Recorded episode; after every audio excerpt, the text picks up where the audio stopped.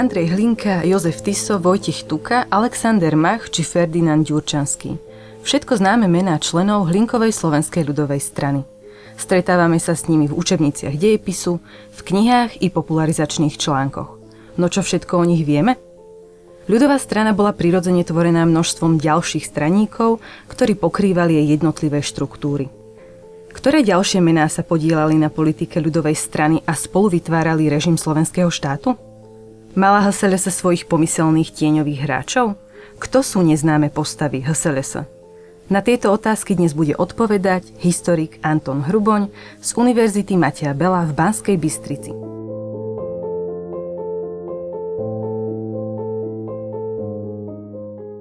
Pozornosť historikov prirodzene najviac pútajú tí najpoprednejší členovia Hlinkovej slovenskej ľudovej strany. Medzi takýchto predstaviteľov patria predovšetkým predsedovia strany, teda Andrej Hlinka a Jozef Tiso. O ich životoch vyšlo doposiaľ množstvo publikácií. O Andrejovi Hlinkovi, rodákovi z Černovej, vedúcej osobnosti Slovenského národného hnutia, po ktorom aj bola ľudová strana pomenovaná, písalo hneď niekoľko historikov. Možno spomenúť napríklad Roberta Leca či Romana Holeca. Veľká pozornosť je venovaná aj Jozefovi Tisovi, katolickému kňazovi, politikovi, kolaborantovi, ako býva v publikáciách označovaný.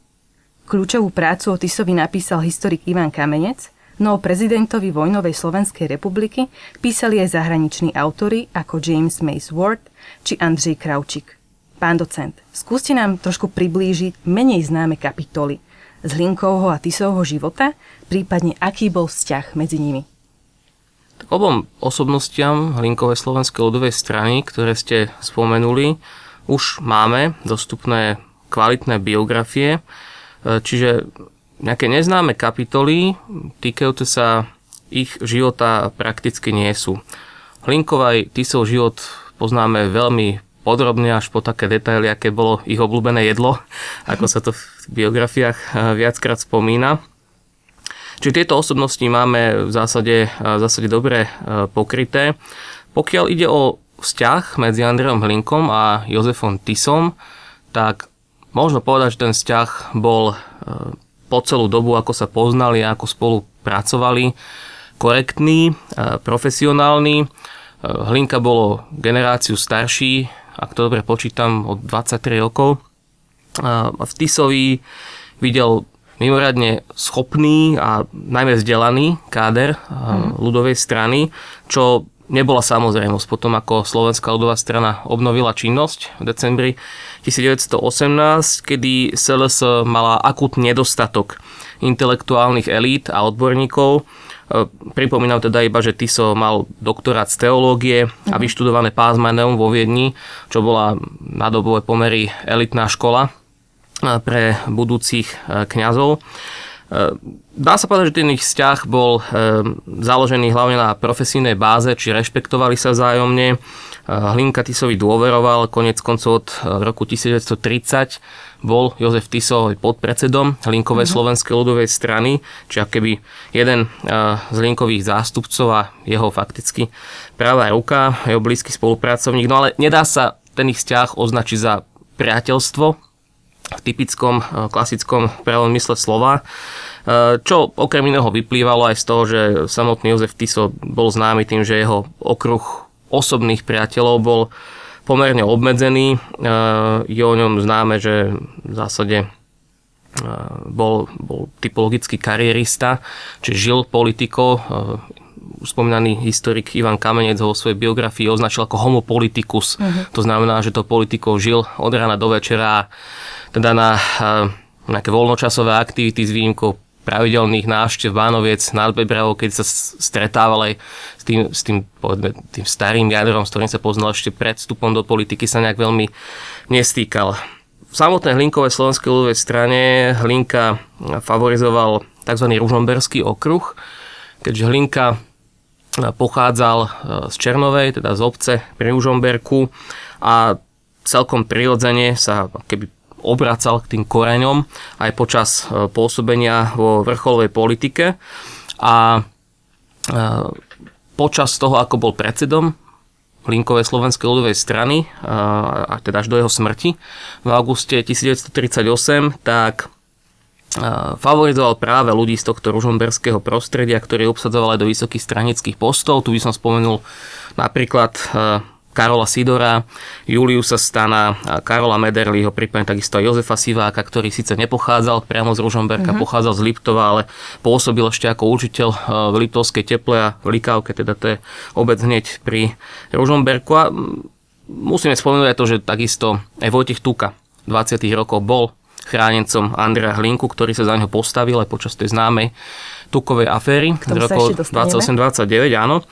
Um, keď som hovoril o Karolovi Sidorovi, tak uh, to bola osobnosť, ku ktorej mal Hlinka asi taký vôbec najbližší emočný vzťah. Uh, Sidora Hlinka považoval za svojho nástupcu uh-huh. vo vedení Hlinkovej slovenskej ľudovej strany. E, protežoval ho dokonca až tak, že sa o ňom hovorilo ako o Hlinkovom nepriznanom synovi. Tuto to môže prepojiť, keď ste sa ma vlastne pýtali na tie menej známe kapitoly. Áno. No, nechcem sklznúť teraz do pozície bulváru, ale tak to Trošičku sa tak, sa, sa, sa tak verejne vlastne hovorilo už, už v medzivojnovom období jedna historka, ako si Hlinka s Ferdinandom Jurigom, teda ďalším katolickým kňazom, ktorý bol organizovaný e, v SLS, ale neskôr sa s Hlinkom pohádal, tak títo dva si vyhadzovali na oči, hej, že jeden má deti, druhé má deti, no a na tomu Juriga hovorí, že ja sa o tie svoje aspoň starám, na rozdiel od teba. Takže, e, ale celkovo, keď to zoberieme, e, tak Hlinka bol mm, ako osobnosť aj ako politický líder eh, veľmi manipulovateľný, uh-huh. čo sa odrážalo aj na vzťahov v rámci Linkovej slovenskej ľudovej strany, hlavne uh, už v tej druhej polovici 30. rokov, keď, keď starol a už trošku aj strácal kontrolu nad tým, uh-huh. kam strana smeruje, uh-huh. z toho demokratického košiera smerom k autoritatívnym uh, stranám a hnutiam. Veľmi ľahko podliehal ľuďom, uh, ktorí sa k nemu správali prehnane úslužne. Uh-huh. Ak by som si mohol požičať termín československej kinematografie, tak až tak doslova hujerovsky. A jednoducho Hlinka sa mal rád. To vidno aj z toho pestovaného kultu osobnosti už počas jeho života, ešte teda pred rokom 1938, kedy naozaj vidíme aj na titulke denníka Slovak, teda tlačového orgánu Linkovej slovenskej ľudovej strany, ktorý vychádzal s takou vložkou, že zakladateľ a vodca Andrej Hlinka, takisto je potom vlastne počas uh, druhej svetovej vojny. Uh, je mimochodom aj na YouTube jedno uh, video, kde Andrej Hlinka hovorí sám o sebe v tretej osobe. To je už také trošku zvláštne z môjho pohľadu. Mm-hmm.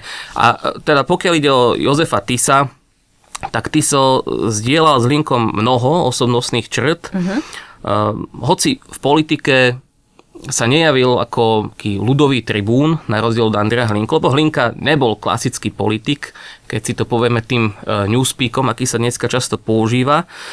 Uh, Ty som mal skôr povahu takého uh, obozretného diplomata vlastne vo vzťahu k iným post- politickým stranám v Československu. Uh, bol tým, ktorý častokrát rokoval o otázkach, požiadavkách, ktoré deklarovala ľudová strana, aj vo vzťahu povedzme k Pražskému hradu.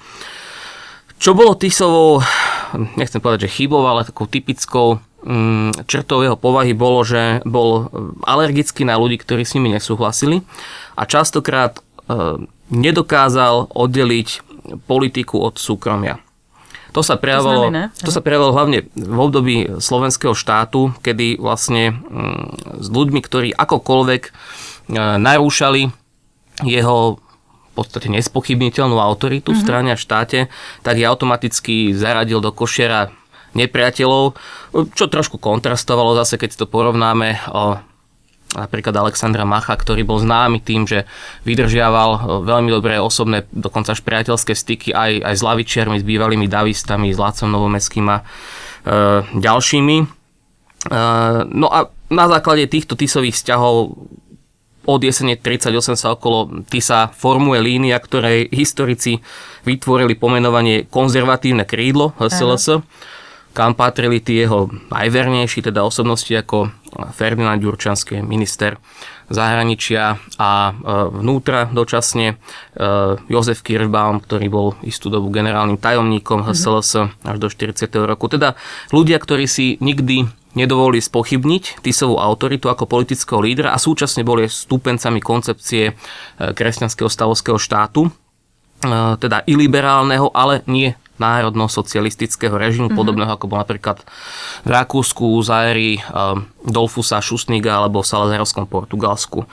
No a už som teda spomenul, že súkromné vzťahy Tiso veľmi nevydržiaval, mm-hmm. politika bola pre ňo všetkým, mm-hmm. no ale predsa len opäť taká jedna pikoška, to je ale verejne známe.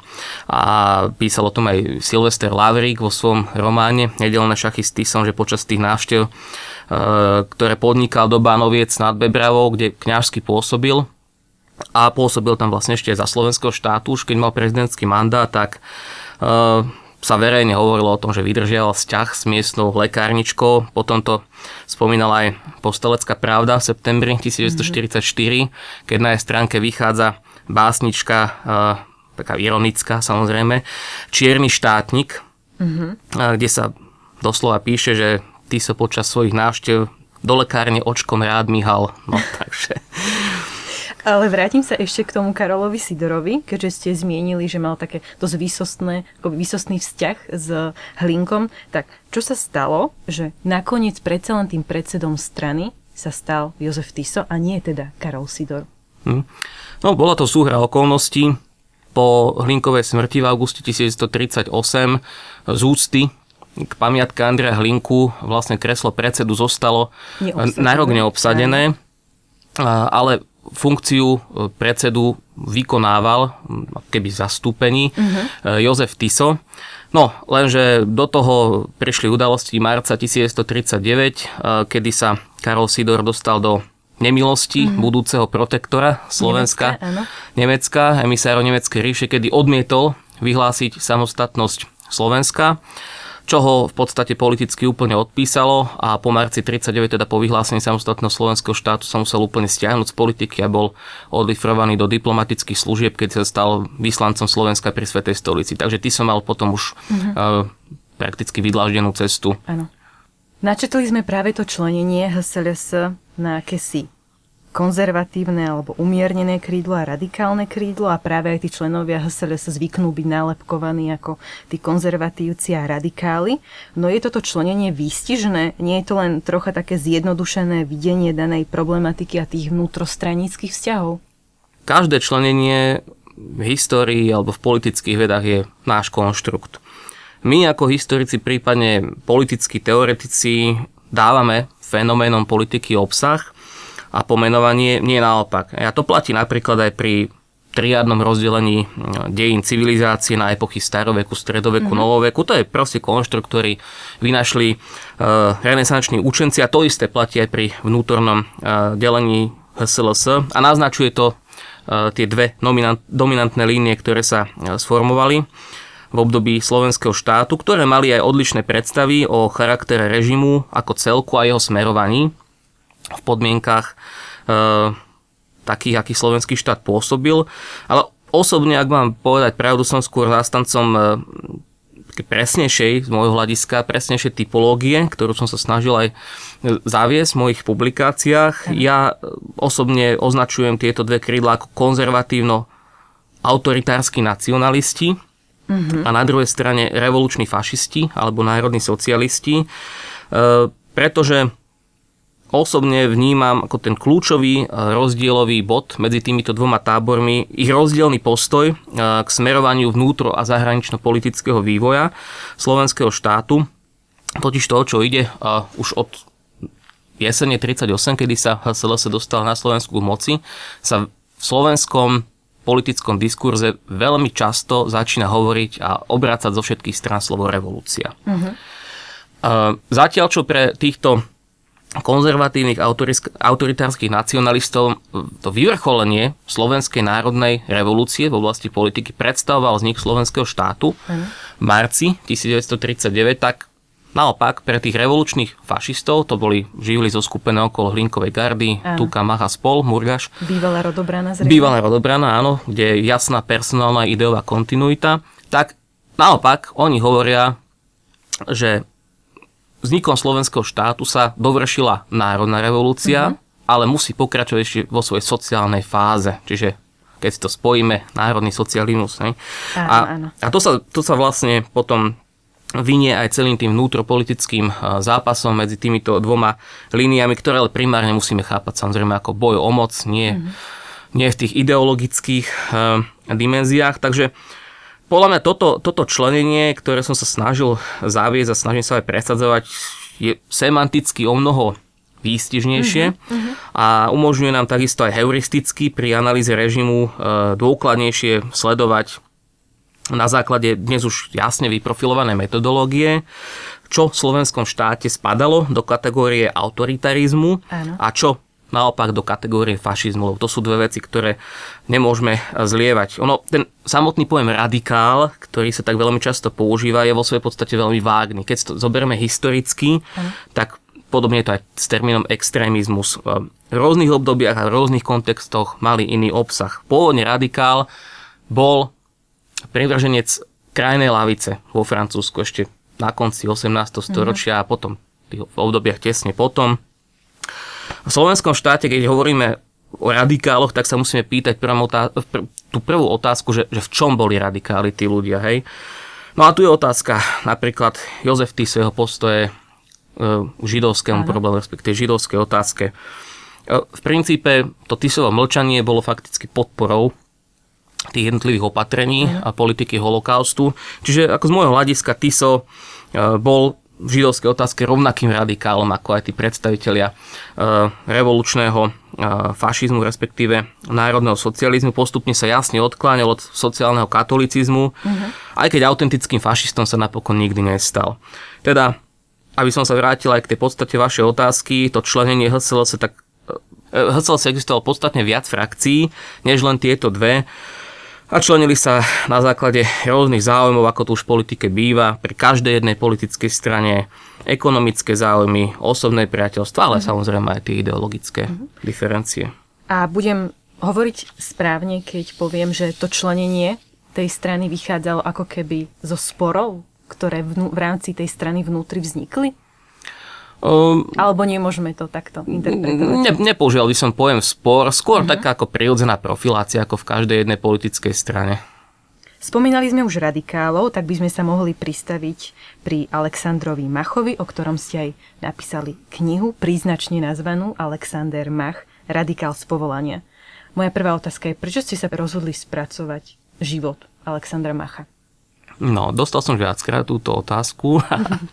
Poviem teda to isté, eh, čo predtým. Eh, keď som ešte ako študent pracoval na bakalárskej a magisterskej práci, tak tie sa týkali eh, hlinkovej gardy, ale v regionálnom kontexte. No a samozrejme, keď mhm. som tieto témy riešil, tak vždy som sa ako točil okolo Alexandra Macha, uh-huh. vôbec okolo osobnosti a zistil som, že na Slovensku máme akutný nedostatok biografických prác, vlastne s výnimkou e, spomínaného Hlinku, Tisa, e, čiastočne Tuku, e, nebolo vtedy, keď som písal túto prácu, nič k dispozícii, tak som sa rozhodol, že sa do toho pustím. No a napokon som sa na to odhodlal, hoci aj, aj vnútorne som tak sám so sebou zápasil, že či na to mám, lebo pre mňa je biografia kráľovský žáner. Mm-mm, Historiografie v podstate v tej knihe sú zhrnuté výsledky 10-ročného výskumu na Slovensku, v Česku, Nemecku, Taliansku, uh-huh. Maďarsku, teda ďalších krajinách v archívu a knižniciach. Uh, ale považoval som to za potrebné sa tejto témy chopiť, no a už je uh-huh. na posúdení čitateľov a odbornej verejnosti, do akej miery sa mi to podarilo. Poďme ale priamo k Aleksandrovi Machovi. Bol on radikálom už v začiatku tej svojej politickej kariéry? Hmm. Tak pre Macha bol už od jeho mladých rokov typický sociálny radikalizmus, čo vyplývalo hlavne z jeho osobných zážitkov a z prostredia, v ktorom vyrastal. Uvedome si, že Alexander Mach eh, vstúpil do dospelého života tesne po prvej svetovej vojne v ročník 1902, kedy vieme, že Československo takisto bolo zasiahnuté prvou svetovou hospodárskou krízou v tých svojich spomienkach ktoré zanechala, ktoré teda vyšli. V tlačenej podobe spomína, že v slovenskom Mederidečnom Palárikove, kde vyrastal, tam bola veľmi ťažká sociálna situácia, mnohého kamarátov muselo odísť za prácou do Ameriky, čo bol vtedy ako bežný fenomén. Čiže ten Sociálny radikalizmus je u neho príznačný fakticky, odkedy sa pustil do politiky a odkedy máme nejaké zmienky o jeho e, názoroch. E, kolega historik Ladislav Suško, myslím to bol, ktorý povedal, že pokiaľ by Mach nebol hlboko veriacim človekom, tak by sa určite stal komunistom. A myslím si, že na tom výroku, na tom tvrdení niečo naozaj je. Tá sociálna otázka sa objavovala v podstate už v ranej Machovej žurnalistike, e, keď ako externista prispieval do denníka Slovák uh-huh. a tie sociálne témy neskôr Mach veľmi intenzívne rozvádzal aj v periodiku Rodobrana, ktorý redigoval ako editor od roku 1926 do roku 1929 teda to je stále obdobie, povedzme, jeho mladých rokov. Ano. No a takisto tie, tie sociálne témy preferoval aj v politike. Myslím, že v tých jeho spomien- tých spomienkach, tých memoároch, ktoré vyšli, tam písal o jednej príhode, kedy ho ľudáci vyslali do nejakej obce, už teraz neviem ktorej, rečniť No až po chvíľke, keď sa už ocitol na rečníckej tribúne, zistil, že vlastne si pomýlil meeting aj na meetingu komunistov. No a celkom sa tam ale asi hodil, že? Celkom sa tam hodil, nakoniec, ho, nakoniec začal rečniť o tej sociálnej otázke, čo hrselo sa aj komunistov do značnej miery spájú a nakoniec tí mhm. komunisti ho vytlieskali a kričali komunisti, autonomisti, spojte sa. Hej, tak to, Vedel sa to je taká zaujímavosť. Áno, áno. A mal vždy ambíciu stať, dostať sa do vrcholovej politiky? V zásade dá sa povedať, že áno, pretože opäť to vyplývalo z tej sociálnej situácie. Tu si treba uvedomiť jednu vec, že byť, byť redaktorom politickej strany, ktoré takmer počas celého medzivojnového obdobia z výnimkou tých dvoch rokov v opozícii, Aj. to nebolo lízať med. Zase tá politická strana nemala dostatočné zdroje, častokrát tí redaktori boli vyplácaní veľmi neskoro alebo vôbec. Uh-huh. On vlastne začínal ako externý korešpondent Slováka, potom prešiel viacerými funkciami ako tajomník pre Trenčianskú oblasť, vydavateľ editor Rodobrán neskôr pôsobil na sekretariáte Bratislava. Až od roku 1931 sa stal redaktorom e, denníka Slovák v Bratislave, ale po naozaj veľkých intervenciách, a, pretože aj ten jeho vzťah s Linkom bol taký trošku pošramotený v dôsledku tukovej aféry, kde bol aj sám zaangažovaný a Eh, Linka sám nebol veľmi nadšený z toho prílišného radikalizmu, ktorý mohol miestami krotiť. No a eh, ako vlastne vstúpil do toho dospelého života, narodili sa mu prvé deti, tak zistil, že nie je to jednoduché živiť rodinu z redaktorského platu opozičného periodika, ktorý bol pomerne mizerný. Ten jeho postupný sociálny zostup začína naozaj v tej druhej polovici 30. rokov, v marci 36 dostal, to, že prvú väčšiu odmenu, keď sa stal šéf-redaktorom Slovenskej pravdy, čo bol druhý veľký denník Linkovej slovenskej ľudovej strany, zameraný naozaj na tie široké vrstvy, bol písaný ľudovým jazykom, zatiaľ čo Slovákovi sa objavovali skôr, nazvime to, že intelektuálnejšie články plus spravodajstvo. Mm-hmm. Tá slovenská pravda bol dobovo povedané bulvár, niečo na ten štýl ale nikdy sa nestal poslancom, po čom veľmi túžil. Uh-huh. V 30. rokoch opakovane intervenoval aby ho dali na kandidátku na nejaké vyššie miesto, aby, aby mal šancu. A to sa premietalo potom aj trochu do závisti voči ostatným jeho rovesníkom, uh-huh. aj voči Karlovi Sidorovi napríklad, s ktorým pracoval v jednej redakcii a cítil sa keby taký odsunutý na vedľajšiu kolaj, no ale potom si to vykompenzoval vlastne po roku 1938, kedy e, naopak sa dostal k opačnému extrému, že tých funkcií sa mu začína kumulovať obrovské množstvo a nie všetky stíha vykonávať. Skúsme si povedať, aké funkcie zastával. Tak v oktobri 1938 Mach tak tajne dúfal, že by sa mohol stať ministrom autonómnej vlády, potom ako Slovensku bol priznaný autonómny štatút, ale zase ho nechali stranou a tak vymysleli pozíciu šéfa úradu pro- propagandy. E, tu však treba poznamenať, že úrad propagandy vznikol na zelenej lúke uh-huh. a dlhú dobu nemal ani právne ukotvenie. To znamená, že to bola naozaj iba taká narýchlo, e, narýchlo zradená inštitúcia. Potom od marca 1939 e, už výraznejšie vstupuje do politiky, kedy sa stal hlavným veliteľom Linkovej e, gardy práve mm, po tých siderových problémoch, mm-hmm. ktoré som už spomínal. No a najväčší kariérny zostup zaznamenal po júli 1940, po známych salzburských rokovaniach, kedy sa stáva ministrom vnútra a podpredsedom vlády, teda obsadil mm, jedný z tých najstrategickejších rezortov, ktoré majú kľúčový vplyv na formovanie politiky štátu.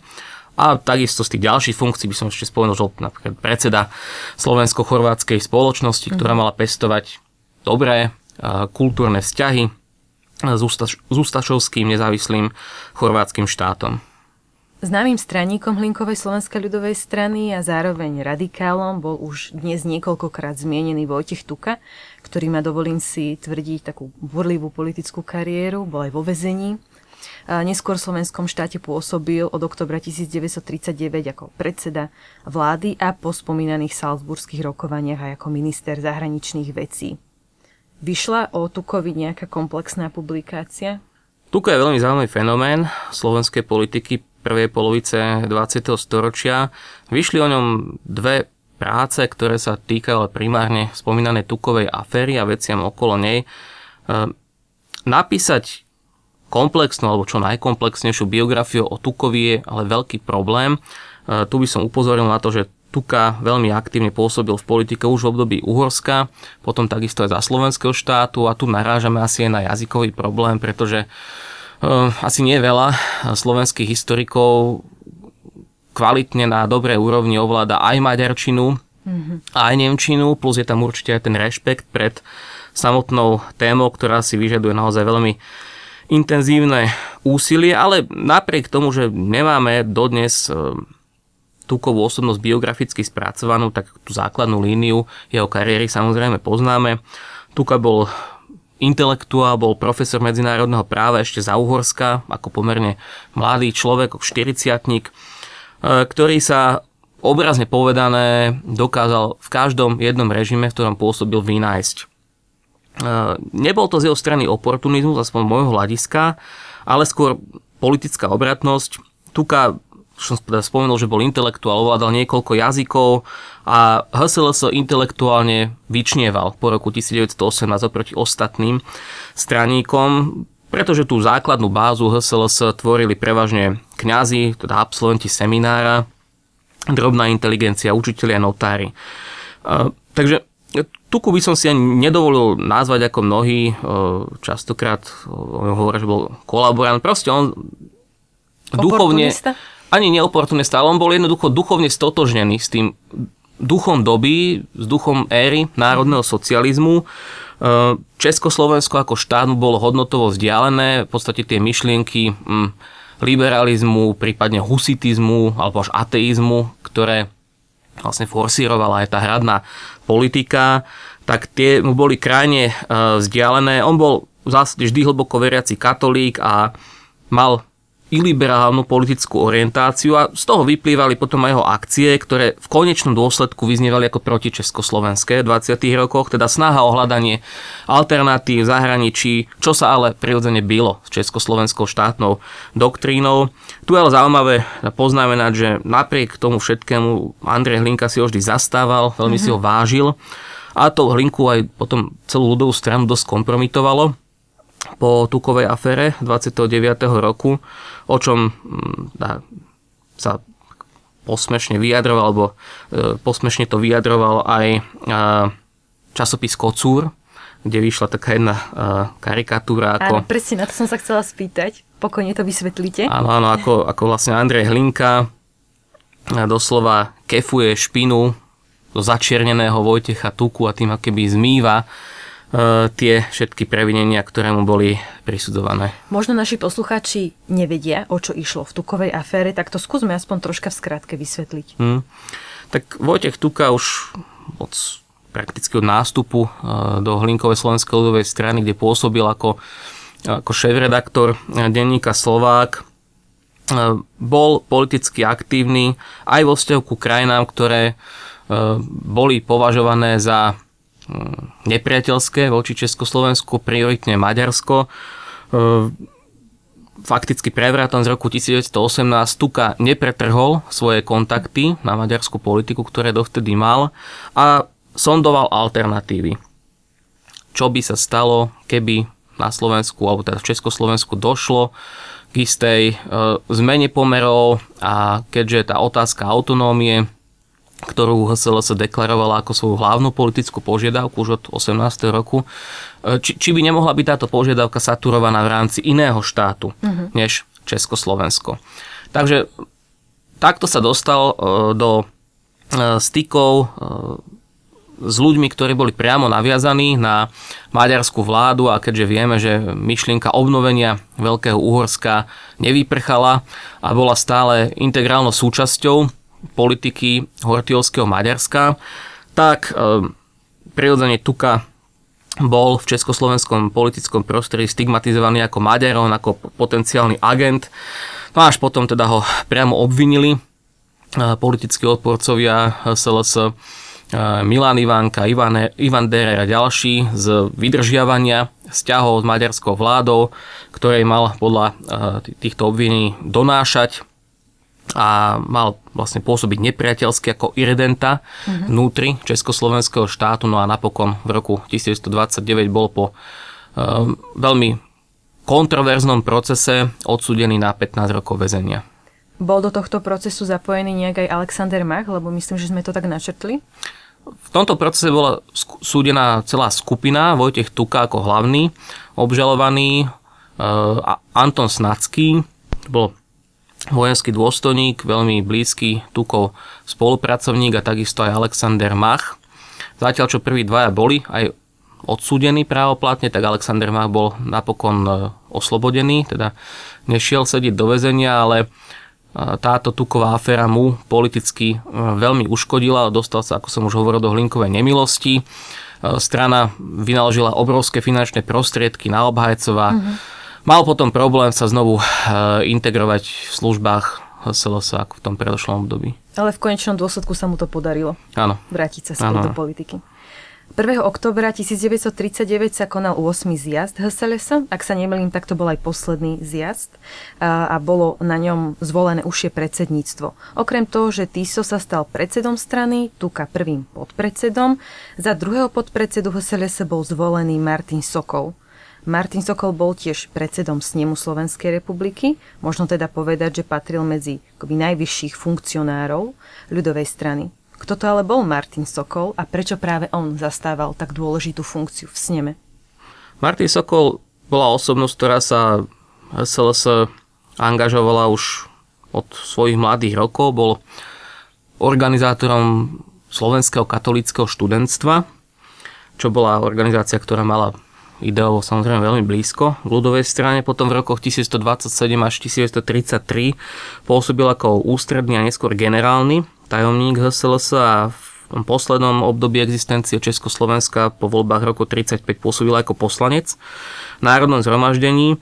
Martin Sokol bol osobnosťou tejto vychádzajúcej generácie, e, ktorá už bola odchovaná e, po prevrate, teda československými školami a podielal sa aj na tvorbe e, návrhov zákona autonómii. Mal v rámci strany povesť kvalitného právnika, ktorý sa podielal aj na príprave ďalších zákonov ešte ako poslanec. A to bol vlastne jeden z dôvodov, prečo po roku 1939, kedy zasadol ním, sa stáva jeho predsedom a v tej funkcii zostal aj po vyhlásení slovenského štátu až do samotného konca vojny. Čiže tým dôvodom bola hlavne právna erudícia a keďže teda samozrejme ním je legislatívny orgán primárne, ktorý má príjmať, schvalovať zákony, ale takisto aj jeho politická orientácia, Sokol bol presadzovaný tými konzervatívnymi nacionalistami uh-huh. okolo TISA um, a mal keby aj takú úlohu uh, chrániť s ním uh, ako oporu režimu pred útokmi radikálov, ktorí považovali snem za nepotrebný a neskôr požadovali jeho zrušenie. Potom sa stal od roku 40 aj členom štátnej rady, čo bol taký poradný orgán prezidenta Slovenskej republiky. A treba povedať, že Martin Sokol bol jeden z mála, ktorí aj po vyhlásení slovenského štátu zostali ako keby osobnosťami tej starej éry, čo mu aj mnohí vyčítali, že Sokol sa stal ako keby takou reminiscenciou demokratickej éry. Mm-hmm. Za vojny bol dokonca kontaktovaný aj odbojom a skupina okolo Vavra Šrobára z počiatku ešte mala aj plány zapojiť ho do ilegálnej činnosti. Čo sa asi potom ale nestalo. Čo sa nestalo, áno.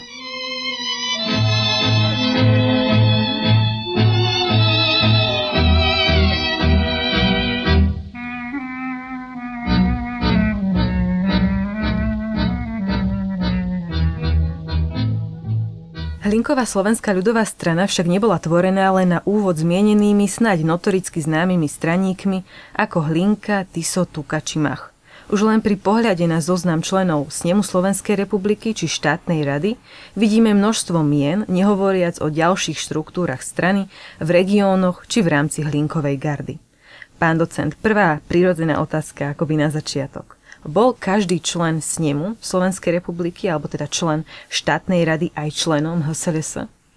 Nebol. V posledných voľbách z roku 1938, ktoré už neboli celkom demokratické, mm-hmm. respektíve vôbec demokratické, ale aspoň sa tak tvárili, tak e, z jednotnej kandidátky e, Hlinkovej slovenskej ľudovej strany, strany Slovenskej národnej jednoty, bolo zvolených celkovo 50 ľudákov zo 63 poslancov, teda 13 osob, ktoré boli zvolené do snemu slovenskej krajiny, pôvodne neboli členmi Linkovej slovenskej ľudovej strany, čo zahrňalo ale aj predstaviteľov menšinových politických strán, ktoré dostali možnosť pôsobiť aj potom ako HSLS po 6. oktobri 38 postupne všetky ostatné politické strany buď zakázala, zrušila, alebo sa postupne ich do nej, ich obsiahla, vliali sa fakticky do HSLS. No a tieto menšinové strany to bola Deutsche Partei,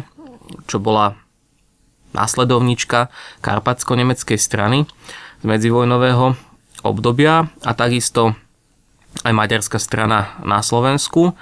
Tieto dve politické strany ale nemali v sneme veľký podiel zástupcov, fungovali skôr ako taký rezervoár politického organizovania početnej nemeckej a maďarskej menšiny. Ja len teda pripomínam, že po viedenskej arbitráži mm-hmm. z 2. novembra 1938 pripadlo Maďarsku fakticky celé južné Slovensko a na Slovensku nezostala už taká početná maďarská komunita. Tou najsilnejšou minoritou na Slovensku boli karpatskí Nemci, ktorí počas celého obdobia rokov 38-45 ehm, boli vystavovaní nacizačným tlakom práve cez Deutsche Partei, ktorá na svojom vrchole mala tuším 61 tisíc členov, uh-huh. to znamená, že polovicu všetkých e, karpatských Nemcov, ktorí na Slovensku žili.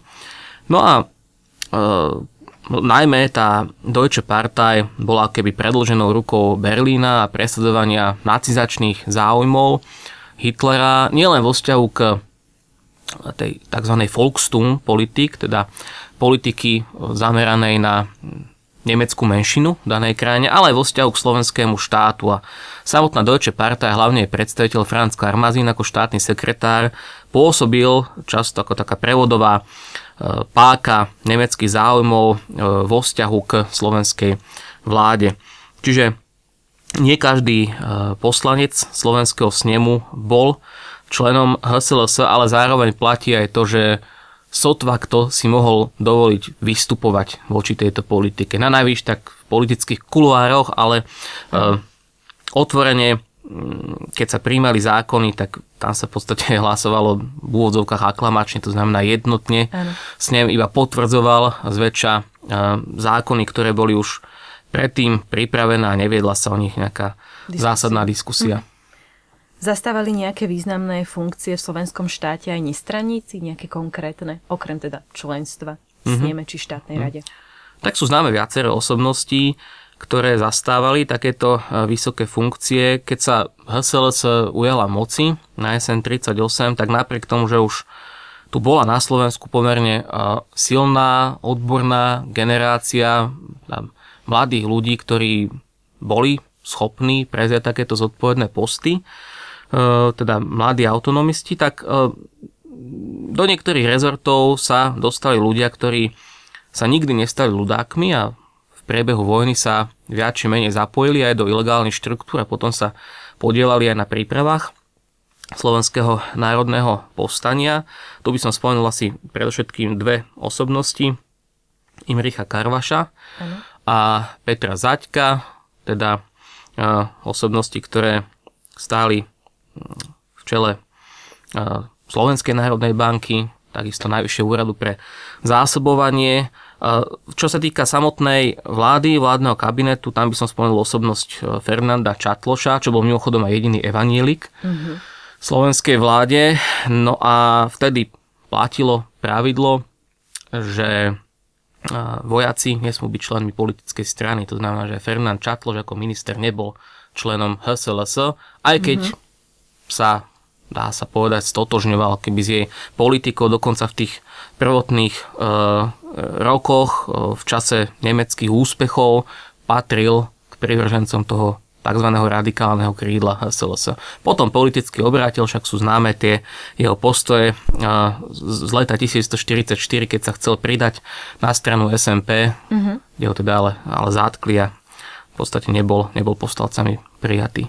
Spomínali ste Karvaša, Zaďka, všetko národohospodári. Ja mám potom pocit, že tí ľudáci neboli príliš dobrí hospodári, keď potrebovali takto mimo, tých, mimo stranických štruktúr vlastne príjmať ľudí do takýchto funkcií. Tak to je taká veľmi uh, komplexná otázka. Samozrejme, keď sa pozrieme na tie ďalšie uh, národohospodárske rezorty, tak tam nachádzame aj uh, ľudákov dlhoročných, ako bol napríklad Mikuláš Prožinský, E, prípadne e, Gejza Medrický, ktorí HSL sa pôsobili aj počas medzivojnového obdobia. Tak môžeme sa rovno na nich troška teraz pozrieť, pretože už sme spomínali viacerých iných teda ministrov Prvej Slovenskej republiky, no zamerajme sa práve teraz napríklad na ministra financí spomínaného Mikuláša Pružinského. Ďalej také neúplne známe meno je minister spravodlivosti, alebo vtedy nazývaný ako minister pravosúdia Gejza Fritz a minister dopravy a verejných prác Julius Stano. Tak aká bola ich politická stranická kariéra, ako sa dostali na takéto významné hm. posty hmm. v rámci Slovenskej republiky? Hej, tak zhrniem do jedného súdka vlastne títo, tieto postavy, o ktorých hovoríme, tak takisto sa angažovali HSLS už počas medzivojnového obdobia, respektíve v tom pravicovom spektre, aj keď neboli e, možno širšie verejnosti až tak politicky známi ako postavy typu Sidor, Tiso a spol, tak na tých e, stranických pozíciách zastávali post odborníkov daných rezortov už uh-huh. vlastne v tom medzivojnovom období. Čiže to, že potom vyskočili ako ministri po 39. zase nebola žiadna náhoda. Keď sme spomínali napríklad toho Juliusa Stana, tak on to bol člen eh, veľmi, veľmi známej ružomberskej rodiny Stanovcov a patril takisto aj do toho veľmi úzkeho hlinkovho okruhu. To isté mm-hmm. sa týka napríklad aj eh, Mikuláša Pružinského, ktorý takisto pôsobil v službách HSLS už aj predtým. Takže to nebola žiadna náhoda. Nebola to zase žiadna náhoda. Oni čerpali z toho rezervoára, ktorý mali. Už z medzivojnového Áno, áno. Uh-huh.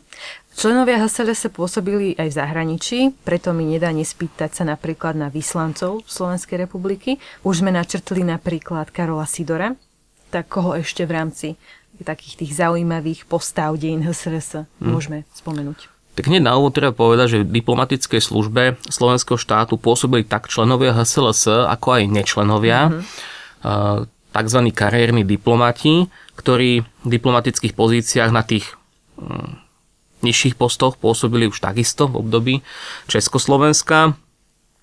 Tu by som najskôr spomedzi ľudákov e, spomenul Matúša Černáka, ktorý pôsobil ako e, vyslanec v Nemeckej ríši, fakticky takmer počas celého vojnového obdobia až do roku 1944. E, z ďalších ľudákov spomeniem napríklad Karola Murgaša. To je veľmi zaujímavá, kontroverzná osobnosť HSLS. On začínal ako naozaj taký veľmi e, vyhrotený radikál takého römovského razenia, ktorý stále e, verbalizoval ten pojem revolúcia, o ktorom sme hovorili. Bol aspoň v tom počiatku slovenského štátu súčasťou tých najrevolučnejších živlov v rámci Hlinkovej gardy. No ale Murgaš mal jeden dosť veľký problém a to problém s alkoholom. Tak e, bol zo slovenskej politiky odstránený a bol teda odposlaný do Záhrebu, kde pôsobil na diplomatickej pozícii nezávislom chorvátskom štáte. Neskôr však ten jeho post prevzal e, Jozef Cieker, ktorý pôsobil z počiatku ako charge d'affaires v Jugoslávii a následne sa dostal na post e, slovenského e, vyslanca v Záhrebe, potom ako Jugoslávia bola rozbitá v apríli 1941.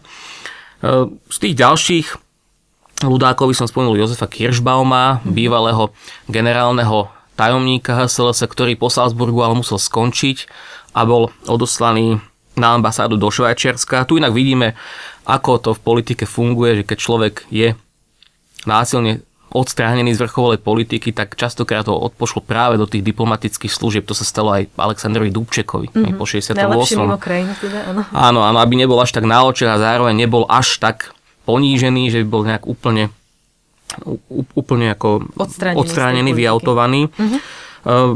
Potom veľmi intenzívnu prácu v Budapešti vykonával eh, vyslanec Jan Spišiak. Vieme, že tie slovensko-maďarské vzťahy v období druhej svetovej vojny boli dosť napäté, napriek tomu, že slovenský štát a maďarské kráľovstvo boli oficiálne spojencami mm-hmm. a priateľmi, ale na druhej strane v Maďarsku žila veľká slovenská menšina, uh, už historicky, teda ešte od konca 18. storočia, ktorá čelila uh, maďarizačným tlakom, ktoré Hortijovský režim aplikoval hej, na všetky menšiny. Uh, z tých nestraníkov by som spomenul hlavne osobnosť Ladislava Satmáriho, ktorý bol, dá sa povedať, takým prvým diplomatom, ktorý sa otvorene postavil proti politike HSLS. On pôvodne pôsobil v Polsku no a potom ako sa slovenský štát pripojil k invázii do Polska, ktoré inak v medzivojnovom období bolo HSLS eh, veľmi blízke ako katolícky štát s takým povedzme autoritatívnejším režimom, tak Satmari odmietol toto pripojenie sa slovenského štátu k polskej, k polskej kampani a veľmi tvrdo vystúpil aj e, voči samotnému Jozefovi Tisovi, čo ho stálo diplomatickú kariéru, teda on potom vlastne pôsobil, dal sa, dal sa fakticky na druhú stranu. No a to bol aj prípad Ivana Mileca, ktorý pôsobil ako vyslanec v Rumúnsku, neskôr sa dostal do Turecka, kde sa e, zapojil do služieb zahraničného odboja tej Benešovskej línie. Hlinková slovenská ľudová strana mala členstvo veľa straníkov v jednotlivých regiónoch Slovenska, čo napríklad takí okresní stranícky predsedovia. Boli nejaké také tie najagilnejšie postavy, ktoré by sme mohli spomenúť a čo vôbec motivovalo ľudí vstúpiť do HSLS? Tak to opäť veľmi komplexná otázka, lebo hm, vzťah obyvateľstva k režimu Hlinkovej slovenskej ľudovej strany bol v regiónoch rôzny. Mm-hmm. On vyplýval z viacerých faktorov, HSLS malé regióny označkované ako tie, nazvime to, že tradičné bašty. Nitra. Nitra, Ružomberok, stred, aj stredné Slovensko, aj Banská Bystrica. Ale potom zase malé regióny, kde obyvateľstvo malo eh, k HSLS častokrát, až by som povedal, krajine nepriateľský postoj. To boli hlavne regióny, kde dominovalo obyvateľstvo evanílického uh-huh. vierovýznania. To bol hlavne juh stredného Slovenska, takisto podjavorinský kraj, teda regióny, e, kde voči ľudákom mm, sa veľmi aktívne rozvíjala aj politická opozícia a ilegalita. No a vlastne ten postoj e, k linkovej slovenskej ľudovej strane bol často aj takým e, lakmusovým papierikom záujmu vstúpiť mm-hmm. do politickej strany. No, ťažko by som teraz vyťahoval asi nejaké konkrétne prípady okresných predsedov, ale skúsim to, skúsim to zhodnotiť tak, eh, tak vlastne v globále. HSLS v medzivojnovom období, ako som už spomínal, bola opozičná strana a byť členom HSLS v zásade neprinášal žiadne výhody, skôr mm-hmm. naopak, skôr hrozbu policajných perzekúcií alebo nepríjemností v práci. a tak ďalej. Situácia sa samozrejme mení po oktobri 38, kedy sa HSLS stáva postupne masovou stranou. E, štatisticky najvyššie počty dosiahla v roku 1943, kedy jej členmi bolo 300 tisíc obyvateľov Slovenskej republiky. No a s akými ambíciami do tej strany vstupovali, no opäť to bolo rôzne, častokrát aj z idealizmu, z vlny také eufórie, nadšenia, ale hlavne po vzniku slovenského štátu aj z oportunizmu. Ano. Ako to už býva v nedemokratických režimoch, tak stranická e, knižka otvárala častokrát dvere. otvárala dvere, presne tak, môže ešte spojení s členstvom Hlinkovej garde, uh-huh. otvárala dvere jednak e, k lepším pracovným pozíciám, kedy mnohokrát boli preferovaní členovia pred nečlenmi a takisto v období tých neslavne známych arizácií aj nejakému novému majetku, budovám, podnikom, prípadne nejakým menším prevádzkam, čo pre tých radových Slovákov, e, ktorí, poviem to tak expresívne, hrdlačili uh-huh. celé medzivojnové obdobie, predstavilo víziu raketového ekonomického zbohatnutia. A keď už človek vidí ten lesk peňazí, tak častokrát tomu veľmi, veľmi ľahko podľahne. Rozumiem. Pre mňa ako badateľku, ktorá sa zaoberá sociálnou starostlivosťou detí a mládež v slovenskom štáte, je zaujímavá postava Alojza Maceka, ktorý bol jednak členom snemu, bol na čele Hlinkovej mládeže a neskôr bol aj predsedom Slovenského ústredia starostlivosti o mládež v Bratislave. Ale ako osobnosť mi je celkom cudzí, že zaujímalo by ma niečo viac práve o Alojzovi Macekovi, mm. čo o ňom vieme. Mm.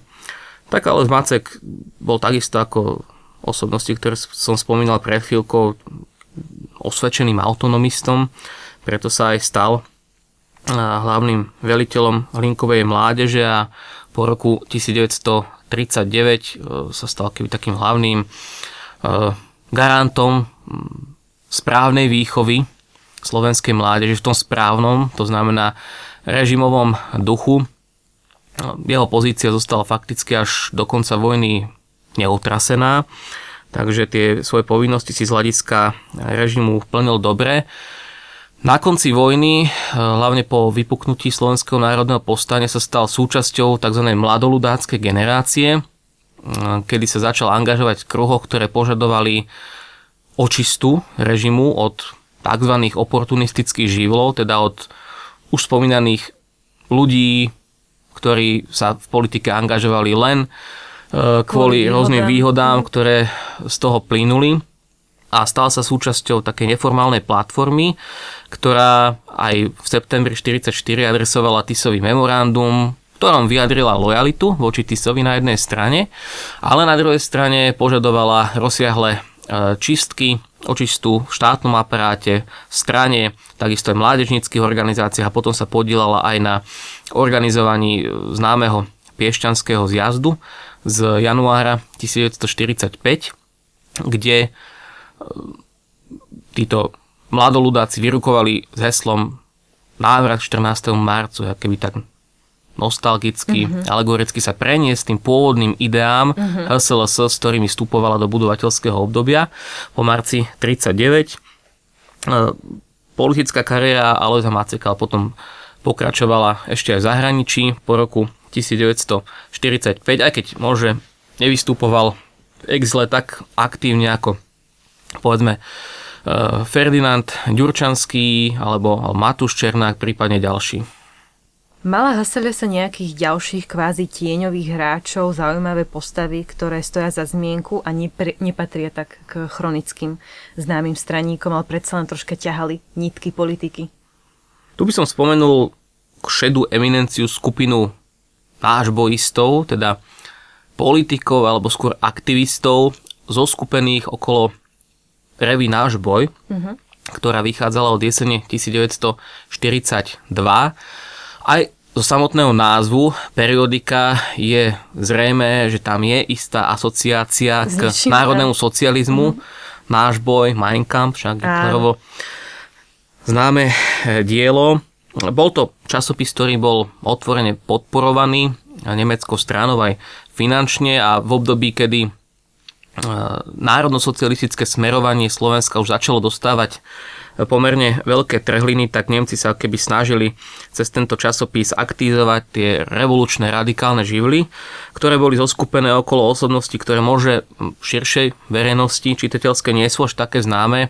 Otomara Kubalu pozná asi, asi každý, to bol tá posledný uh, veliteľ linkovej gardy a veliteľ pohotovostných oddielov HG v období nemeckej okupácie a ďalšie osoby ako napríklad Štefan Rabina, Vojtech Košovský, ktorí zaznamenali svoj kariérny e, vrchol práve v období nemeckej okupácie. Teda keď už Nemci v podstate nemohli sadiť na nikoho iného, len na tieto najradikálnejšie živly, tu vidíme zase takú analógiu s vývojom napríklad v Maďarsku, potom ako Nemci zvrhli Hortyho, dostal sa k moci v Sálaši.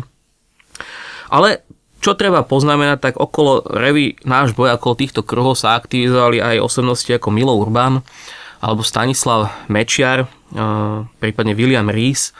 Mila Urbana pozná si každý, teda na jednej strane autor románu Živý byš, ktorý mm-hmm. bol preložený do neviem, XY jazykov, ale na druhej strane prispievateľ časopisu Náš boj a takisto šéf-redaktor gardistu, teda tlačového orgánu Linkovej gardy. Stanislav Mečiar, takisto kultúrny referent, funkcionár Matice Slovenskej, William Rees, to je taká veľmi rozporuplná postavička tohto spektra. Hm, písal o ňom aj kolega Sabo vo svojej knihe Klerofašisti. On bol pôvodne katolický kňaz, ale postupne sa prepol keby smerom k tomu národnému socializmu. Ehm, z tých ďalších postav, ehm, keď by sme sa mali pozrieť na tie ďalšie postavy, tak by som spomenul asi ehm, Karola Mederliho. Mi tak napadá to bol človek, ktorý dlhodobo pôsobil v štátnej správe. Jeho život je opäť spätý s Ružomberkom, čiže mm-hmm. opäť ten Hlinko, Ružomberský okruh, pôsobil najskôr ako radca, potom ako mešťanosta. V HSLS mal punc odborníka na štátoprávne otázky, napríklad koncipoval rôzne návrhy zákona, aj zákona o autonómii a mhm. neskôr sa podielal aj na tvorbe ústave, ústavy Slovenskej republiky, ktorá bola uzákonená 21. júla 1939 a Karol Mederli mal aj povesť financmajstra HSLS, to znamená, že zodpovedal za finančné záležitosti strany, mm, mal na starosti tlačový podnik Slovák a potom aj spolu so svojím bratom Antonom zdedil pohlinkový e, podiely v tlačiarenských podnikoch a vo vydavateľstve. V rámci dejín Hlinkovej slovenskej ľudovej strany a rovnako tak aj v rámci dejín slovenského štátu boli určite osoby, ktoré nepoznáme v úlohe politikov, ale boli činní a dnes sú známi napríklad vďaka svojej umeleckej a literárnej tvorbe. Už bol načrtnutý práve Milo Urban. A tieto postavy ako keby svojou tvorbou podporovali či šírili možno trochu aj to ideologické smerovanie ľudáckého štátu. Tak koho môžeme spomenúť z tohto tábora? Z umeleckého tábora to bolo viacero osobností. Mm. Slovenský štát po vzniku úradu propagandy e, považoval za potrebné, aby sa základné idei režimu dostali do hlava, do srdc obyvateľov Slovenska a častokrát využíval na tento účel e, vizuálnu propagandu. Slovenská národná galéria, myslím, že v roku 2016 e, zorganizovala výstavu sen versus skutočnosť, kde boli prezentované aj e, diela týchto výtvarníkov, ktoré sa zapojili do služieb režimu. Mohli by sme spomenúť napríklad Štefana Bednára, to bola veľmi zaujímavá postava. Štefan Bednár e, kreslil tieto propagandistické skice pre ľudákov. Potom, ako sa hovorí, obrátil kabát. V 50. rokoch zase kreslil pre komunistov. No a sa tak umeleckých kruhov posmešne hovorilo, že práve na príklade Štefana Bednára možno sledovať, že ako sa umelec vyvíja počas svojho života. Ďalším takým bol napríklad Andrej Kováčik. Zo spisovateľov eh, by som spomenul asi predovšetkým autorov spadajúcich do skupiny nazývanej Katolícka moderná, mm-hmm. ktorá zaznamenala za slovenského štátu eh, veľký rozmach. To boli autori ako napríklad Andrej Žarnov, Janko Silán, Rudolf Dilong, ten bol obzvlášť taký burcujúci. Napísal aj viacero takých mm, radikálnejších básní, napríklad aj básnická zbierka Gardisti na stráž, napriek tomu, že to bol pôvodne katolícky kňaz. Mm-hmm. Ďalej napríklad Jan Haranta, Svetloslav Weigl, Gora Zvonický, Mikuláš Princ, Kostra, Okal, takže naozaj celé spektrum publicistov a takisto teda aj básnikov, o ktorých sa častokrát aj učíme v škole. Z oblasti publicistiky takou výraznou osobnosťou bol Tido Jozef Gašpar, mm-hmm. ktorý v medzivojnovom období pôsobil u Mičuru v ľudovej strane, ale neskôr sa pridal k ľudákom a stal sa aj šéfom úradu propagandy. Z oblasti filozofie takou výraznou osobnosťou bol napríklad Ladislav Hanus, takisto opäť ten Ružomberský okruh, no a už sme teda spomínali aj šéf-redaktora gardistu Mila Urbana. A títo autori ako keby prirodzene prichádzali na tú vlnu tej ideológie toho slovenského štátu, alebo to bolo hmm. niečo, do čoho boli tlačení? Hmm. U týchto autorov to bolo v zásade prirodzene, tak e, čo sa týka básnikov katolíckej moderny, tí boli vnútorne stotožnení so samotným režimom, ktorý sa hlásil ku kresťanským ideálom, aj keď mm-hmm. politická prax bola častokrát odlišná. Čo sa týka výtvarníkov, no tak viete, ako pre výtvarníkoch umelec musí v každom režime nejako existovať, častokrát je odkázaný na tú štátnu podporu a toho tom aj privádza na takéto veľmi klské cestičky.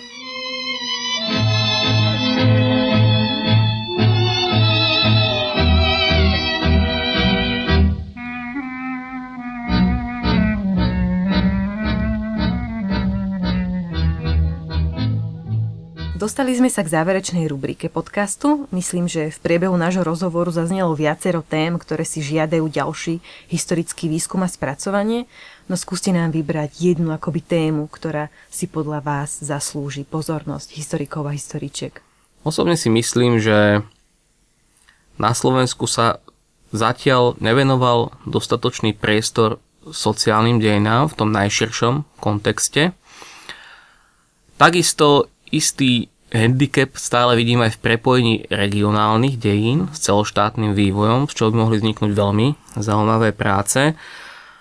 Ale e, treba povedať, že slovenská historiografia za posledné 10 ročia zaznamenala obrovský progres a my tú základnú líniu slovenského štátu zmapovanú máme. Mm-hmm. Čo mne osobne najviac chýba na knižnom trhu je také nejaké dielo, ktoré musí ešte niekto napísať, ktoré by zasadzovalo slovenské reálie a slovenský dejinný príbeh z tohto obdobia do európskeho kontextu, to je uh, napísať dejiny slovenského štátu z európskeho pohľadu. Taká komparatistika, to komparatívne hľadisko, mm-hmm. čo aj do mnohých stále diskutovaných problémov prinesie nové, nové svetlo. svetlo. Áno. Mojou druhou otázkou v rámci záverečnej rubriky je, čo by ste odporúčili prečítať si našim poslucháčom. Ja osobne, ak môžem, tak do toho hneď aj vstúpim. Ja by som odporúčala vašu najnovšiu knižku zameranú na fašizmus na Slovensku. A nech sa páči, teraz máte slovo Tak ďakujem pekne za promo v prvom rade poslednom období na slovenskom knižnom trhu vyšlo naozaj enormné množstvo prác o slovenskom štáte, takže nerád by som odporúčal len jednu konkrétnu, ale keby som už mal, tak nedávno vyšiel životopis Andreja Hlinku od Romana Holeca, ktorý je na pomery a na štandardy slovenskej historiografie písaný naozaj veľmi zaujímavým jazykom, pretože nie je to taký klasický zoznam chronologicky za sebou nasledujúcich udalostí Hlinkovho života, ale vykresluje ho naozaj z rôznych uhlov pohľadu ako, ako človeka, ako politika, takže nesie v sebe aj takú tú, nazval by som to, že osobnú rovinu a cez tie osobné roviny ukazuje to, aký Hlinka bol. Skvelé, ďakujem za knižný tip. To bol Anton Hruboň z Univerzity Matia Bela v Banskej Bystrici. Ďakujem, že ste prišli. Ďakujem za pozvanie.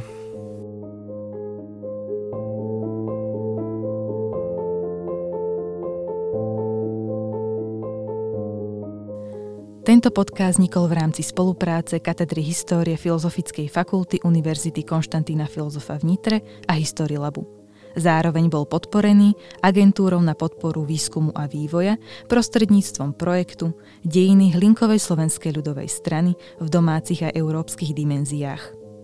Za technickú podporu a spracovanie ďakujeme Martinovi Kabičkovi a mediálnemu centru Filozofickej fakulty Univerzity Konštantína Filozofa v Nitre.